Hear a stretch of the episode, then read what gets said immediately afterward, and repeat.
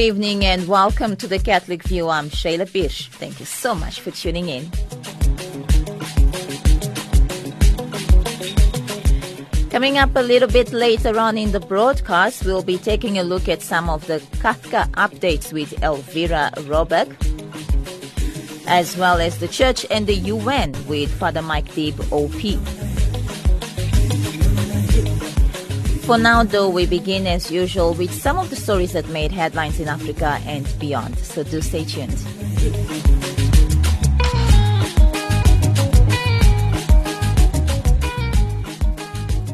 Listen to Radio Veritas, five seventy-six A M, for a change.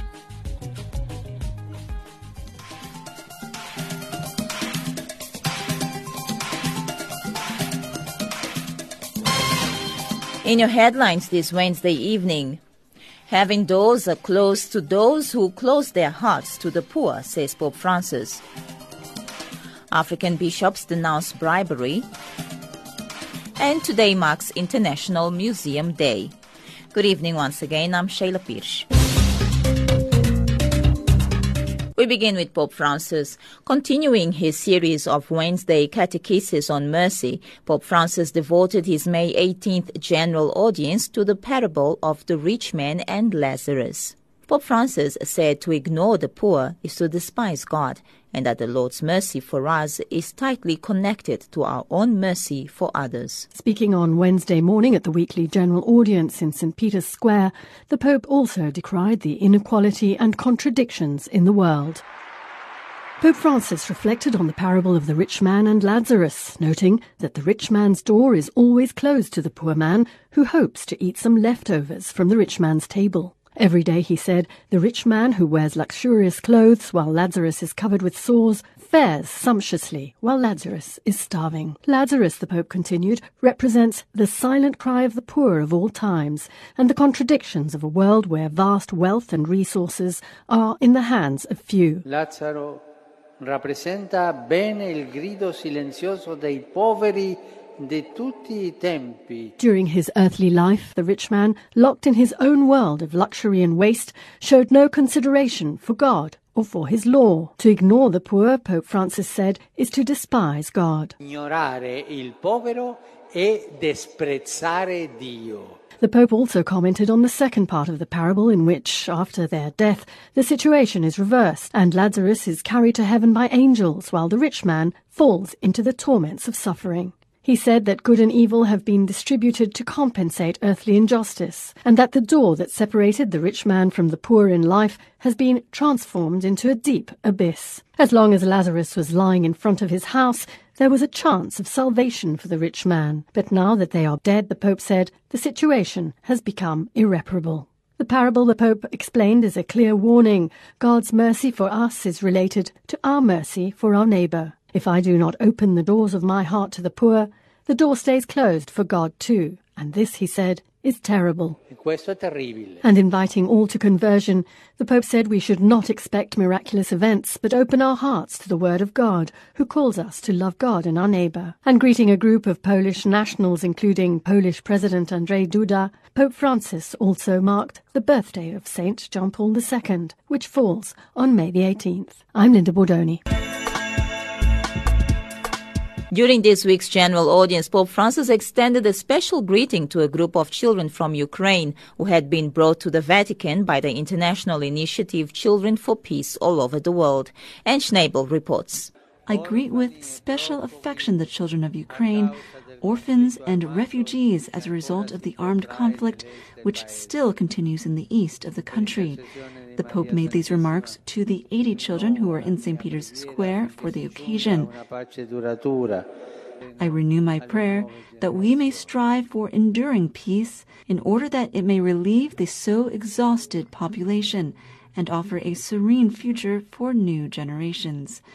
The Children for Peace All Over the World project aims to promote peace in the world with a particular emphasis on Ukraine through the use of maps which are then decorated with paper world peace stuffs on which children have written their wishes.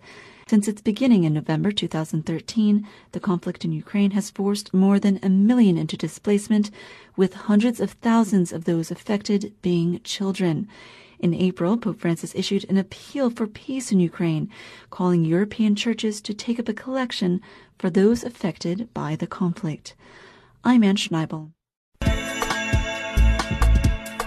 Bishop Joseph Osei Bonsu, chairman of the Ghana Catholic Bishops' Conference, has complained about the increased rate of bribery and corruption in Ghana. The bishop called on the youth to shy away from the endemic cancer which has hit the rooftop in his country.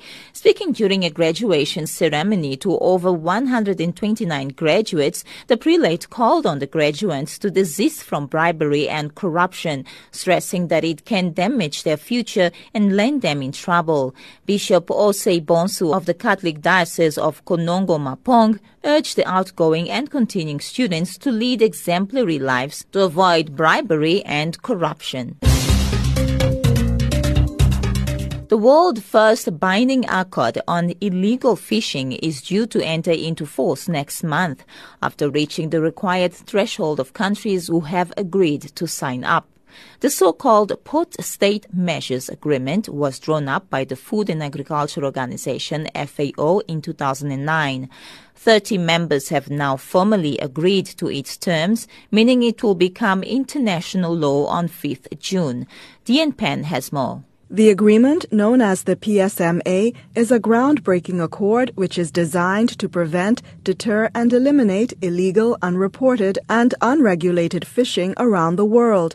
It's designed to work by bringing together port states who will apply the new rules robustly to all foreign vessels who seek entry to their harbors or which are already in port. F A O hopes the measures to tackle illegal, unreported and unregulated fishing will harmonize port rules, increase regional and international cooperation, and block the flow of illegally caught fish. Collectively, twenty-nine countries and the European Union, which signed up as a single party, represent sixty-two percent of worldwide fish imports and nearly half of all fish exports. The F A O Director General, José Graciano da Silva, said that it marked the dawn of a new era in the effort to combat illegal fishing. South African Minister of Agriculture, Forestry and Fisheries, Senzeni Zokwana, says his department is working on improving facilities that work on monitoring S A's coastlines. This comes as the Fisheries Department says two more suspicious vessels have been spotted around the Eastern Cape coastline and a team has been deployed to search for them.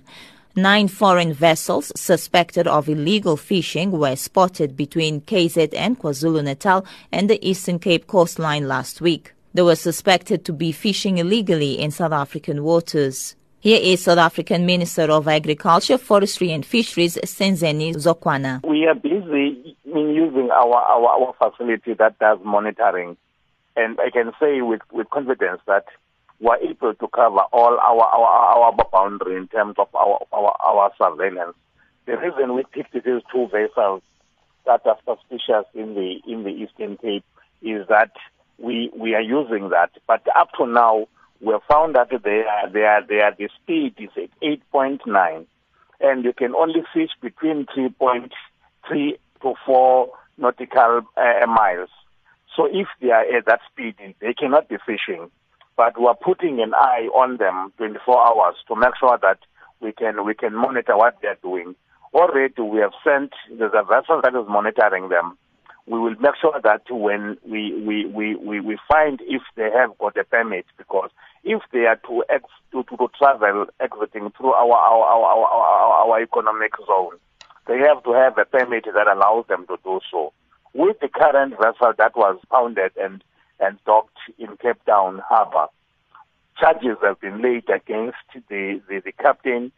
In my understanding is that he has been put into in prison. The charges are including the fact that uh, he is having animals that were in the in the vessel, the fact that they were cigarettes, the fact that they have not obeyed an instruction when ordered to so, the fact that they switched off their lights as well as their signaling system, which is against the law.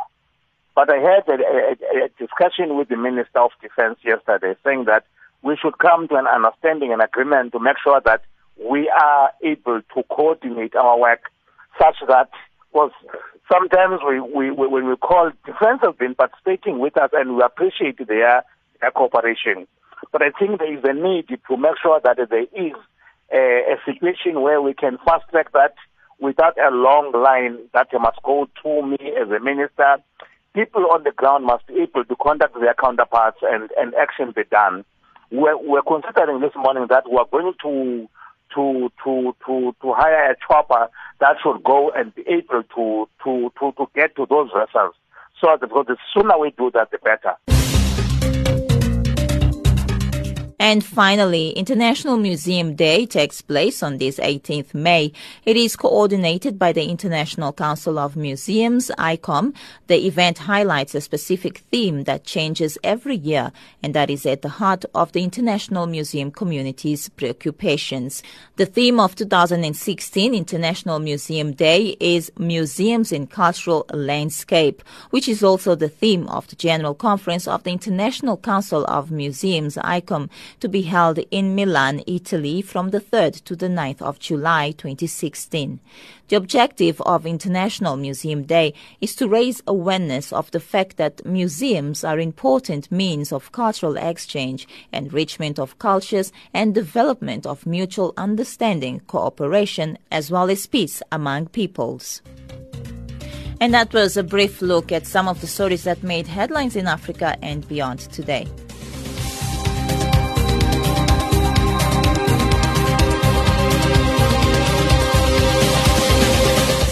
You're still listening to The Catholic View, and I'm Sheila Birsch. Thank you so much for joining me on this Wednesday, the eighteenth of May.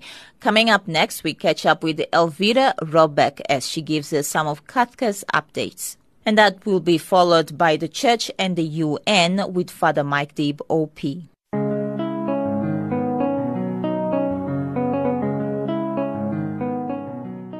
The international community observed World Nurses Day on twelfth of May. As the largest healthcare profession in the world, there is no doubt that nurses are key to the achievements of the Millennium Development Goals. Nurses are often the only health professionals accessible to many people in their lifetime. So nurses are particularly well-placed and often the most innovative in reaching underserved and disadvantaged populations. Nurses are educated to understand the complex nature of maintaining health and wellness and the impact of psychosocial and socioeconomic factors such as poverty, unemployment, and ethnicity. Communication Officer for CATHCA, Elvira Roberg, speaks to us about the importance of nurses. A lot of our um, members are either care workers or auxiliary nurses or um, nursing sisters. So we work very, very closely with them. And also a lot of our nurses are actually um, religious nuns as well. Um, but as you know, um, the religious nuns, we're not getting uh, younger ones in. So a lot of the nursing sisters that are religious nuns are a lot older as well. Now, what would you say are some of the challenges that nurses face today, be it religious or non-religious? I think the biggest challenge is just getting the training. You know, there's not as many um, colleges as there used to be, the nursing colleges. A lot of them have closed down. Um, the courses are very different to how they used to be. And, of course, they need to get uh, pra- practical experience, which a lot of them are battling with um, as well in the government and private hospitals, um, and then, of course, getting a job afterwards. I think we have such a shortage of nurses, but there's none of the infrastructure in place to, you know, bring us new nurses, to get new nurses trained, to bring new blood in and new nurses um, into the hospitals, into um, organizations like CAPCA working out there in the rural areas um, and in townships and with the mobile clinics and stuff like that. And of course, still speaking about the mobile clinics and CATHCA doing some health practices in uh, rural areas, you just mentioned that most of the religious nuns um, that are that are nurses are also, you know, approaching their old age, retirement age. So how does mm. CATHCA cope in terms of assistance from nurses, especially in rural areas? Well, then we have to get in care workers and en- enrolled nursing auxiliaries, which obviously aren't as qualified as the nursing sisters. They're not qualified to give out medication. They're not qualified to give certain injections and take certain blood tests and stuff like that. So it does become extremely difficult, which of course then causes, you know, the backlog of people coming to the clinics where there is one or two nursing sisters, um, and, you know, having to wait for a very long time to be able to see them. So definitely the same as in CATHCA, um, in the hospitals, it's that whole waiting, um, you know, to be seen by a sister that is really detrimental to the patient. Besides the fact that nurses do so much good, there's also that uh, that side of complaints where people say that nurses nowadays are quite short-tempered. Nurses nowadays are not paying as much as attention as they used to back in the days, or they're not as friendly as they ought to be. Do you ever come across such complaints with the people you work with? Fortunately, we're very lucky that um, the nursing sisters that are with CATHCA are really there because it's their vocation. You know, to be able to work out in some of the areas and some of the clinics that our nursing sisters do work. It takes a lot of um, patience, and you've got to be a special type of person to be able to deal with that. So fortunately, we don't get um, those complaints, but we, you know, we do obviously hear about those complaints from um, other organizations, from other hospitals, and, I, you know, to be honest, I think the main problem is they're overworked because there's not enough nursing sisters, and the usual story of they're underpaid because nobody values them for what they do. I don't think people understand and they realize the great work that the nursing sisters um, do for the patients. You know, they get them ready for the doctors. They administer the medication. They check all the vital signs. You know, the doctor comes and checks up on the patient, but the nurse does all the other hard work. Most of them are working over twelve hours a day. So I can imagine, you know, why they're getting short-tempered. I would also get a little bit, you know, irritated if you've been on your feet for twelve hours. They, you know, they sometimes don't get their lunch breaks because they're just so busy. And then you get somebody, you know, maybe complaining about something that maybe is not um, that important. So I can understand why they feel like they do. Um, and I think we really need to appreciate our nurses more, um, whether we're going to ourselves, going to hospital, or somebody going to um, a mobile clinic that, you know, just arrived in their, in their community. I think, yeah, we need to appreciate them more and we need to accept them more. And I think as a country, we need to pay them more to show them that they are appreciated. All right, Elvira, any last words that you'd like to leave us with with regards to nurses? Well, on behalf of CATHCA, we would just like to say thank you to all our CATHCA members who are in the nursing profession and to all the other nurses um, out there, whether they're working at government hospitals, at private hospitals, at clinics. Um, we just want to say thank you so much for all the work that you do, and um, good luck for the rest of the year. Lovely. Elvira, thank you once again for giving us some uh, CATHCA updates right here on the Catholic View. Thank you. You're welcome, Sheila. Enjoy the rest of the day. You too, eh? Bye-bye. Thanks. Bye-bye.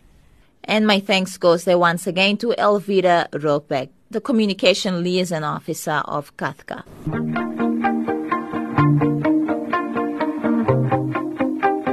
Time now to join Father Mike Deeb, O P, as he brings us some of the latest updates concerning the Church and the U N.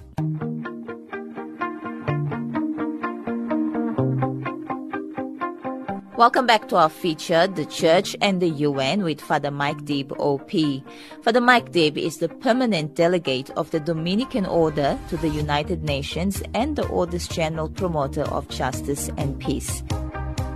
At this final part of my interview with Father Mike Deeb, O P, we speak about some of the items that are on the agenda for the month of May.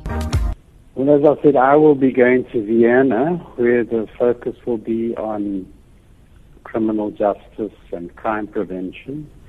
Um, I haven't yet engaged too much with the issue, so it's going to be a new issue for me to engage with, but clearly this takes into account all the crime and corruption issues, which we know are huge issues in South Africa and everywhere else in the world. So um, the issue is how to be regulating that, and, and I think that we'll see, and I'll be able to tell you more maybe after the event, uh, what came out of it. So that'll be one issue that's on the table. The other one is in, in, um, in Geneva. There are quite a lot of these meetings also around um, disarmament and uh, both the nuclear issue as well as all the other arms control um, uh, efforts. And we will be engaging with, with some of those as well to see how we can, uh, what, what needs to happen to be promoting uh, the arms con- um, disarmament, and especially in the nuclear domain. There will also be um, in Geneva this Universal Periodic Review, which is uh, a sitting of the countries where they look at Uh, particular countries, and they uh, have to receive a report on their human rights, uh, evaluation of their human rights record over the last uh, four, four or five years. So there'll be a big focus on that um, in the in this in this session. Um, and so uh, we won't be too much involved ourselves because the countries that have been um, looked at are not countries that we have a very great presence in as Dominicans, but that will be a big focus there as well. The other big thing that will continue to dominate is the whole climate change uh, question, and uh, you know, following up on the on the signing that took place. A big thing that we are part of a group that's focusing on climate change and human rights, because many people see climate change as something separate from the issue of human rights, and we wanted to try and say that or show that it has dramatic impact on human rights, the whole climate change question, and to get countries to acknowledge it and therefore take steps to address that. So we will be engaging with others in that, in that regard as well. And besides that, we... we We'll be also focusing on some of the particular country situations. Um, we will continue to focus on the Burundi issue. We'll continue to focus on the Iraq issue, which um, also remains quite um, difficult. The, just recently, the, the Deputy um, High Commissioner from Geneva visited Iraq, and she came back with a report which highlighted the difficult situation that minorities are facing. In the last Human Rights Council in March, we issued a statement ourselves again about the issue of the way in which minorities are being terribly discriminated against by the Iraqi government, and we portrayed this as a, one of the main reasons that has provoked um, the war that is there in the first place. So the Iraqi government needs to take steps to recognize Um, minorities as first-class citizens, and anyone who's not a Shia Muslim at this point is treated very much as a second-class citizen.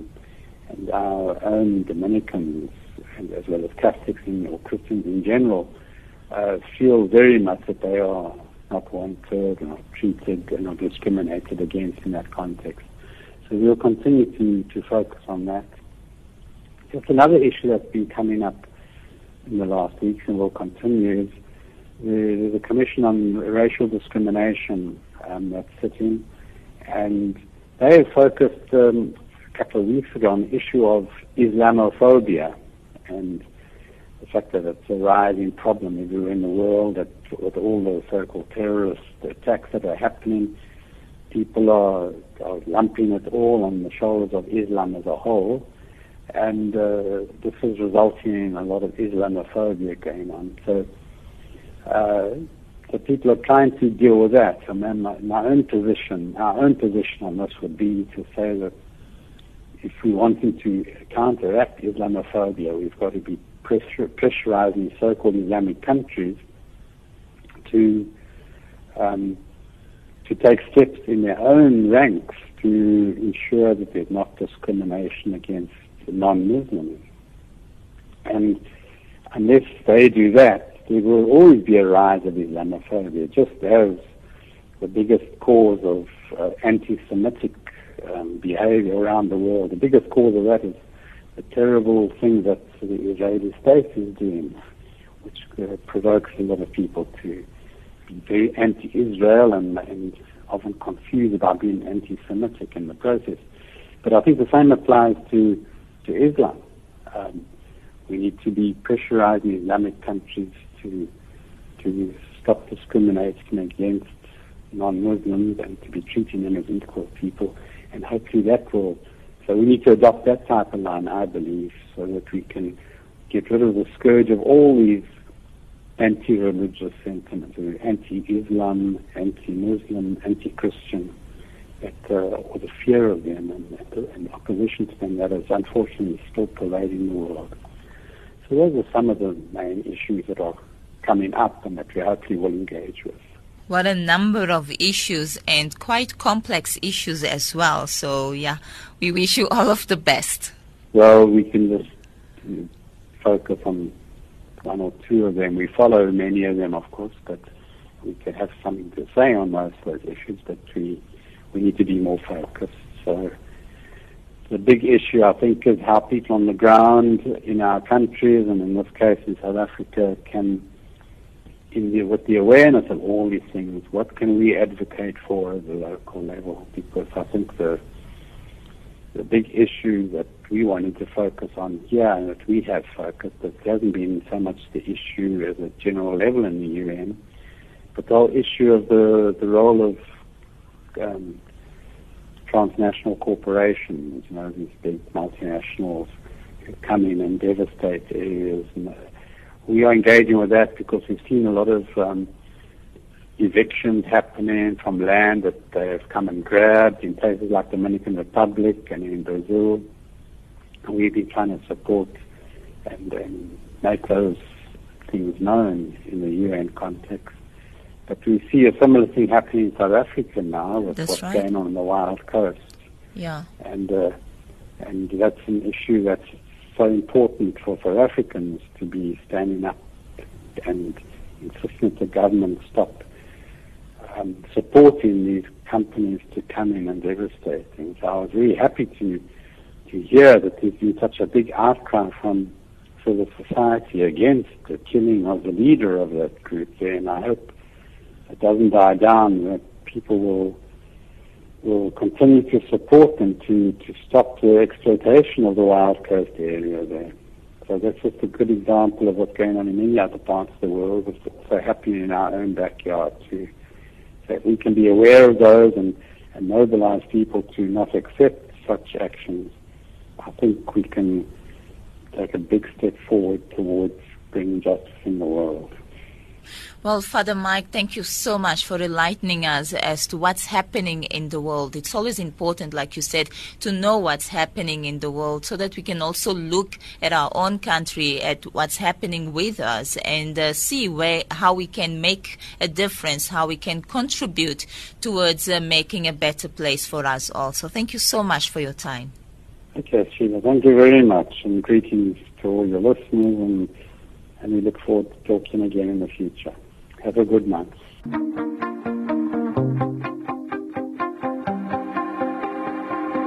You've been listening there to The Church and the U N with Father Mike Deeb O P, the permanent delegate of the Dominican Order to the United Nations and the Order's general promoter of justice and peace. This has been your Wednesday's edition of the Catholic View. Thank you so much for listening. Remember that should you wish to get in touch with me, feel free to email me, Sheila at radio veritas dot co dot za. Catholic View, a program produced and presented by Sheila Birsch for Radio Veritas. I'll be back again tomorrow evening at the same time. Until then, God bless you and ciao, ciao. I'm Sheila Birsch.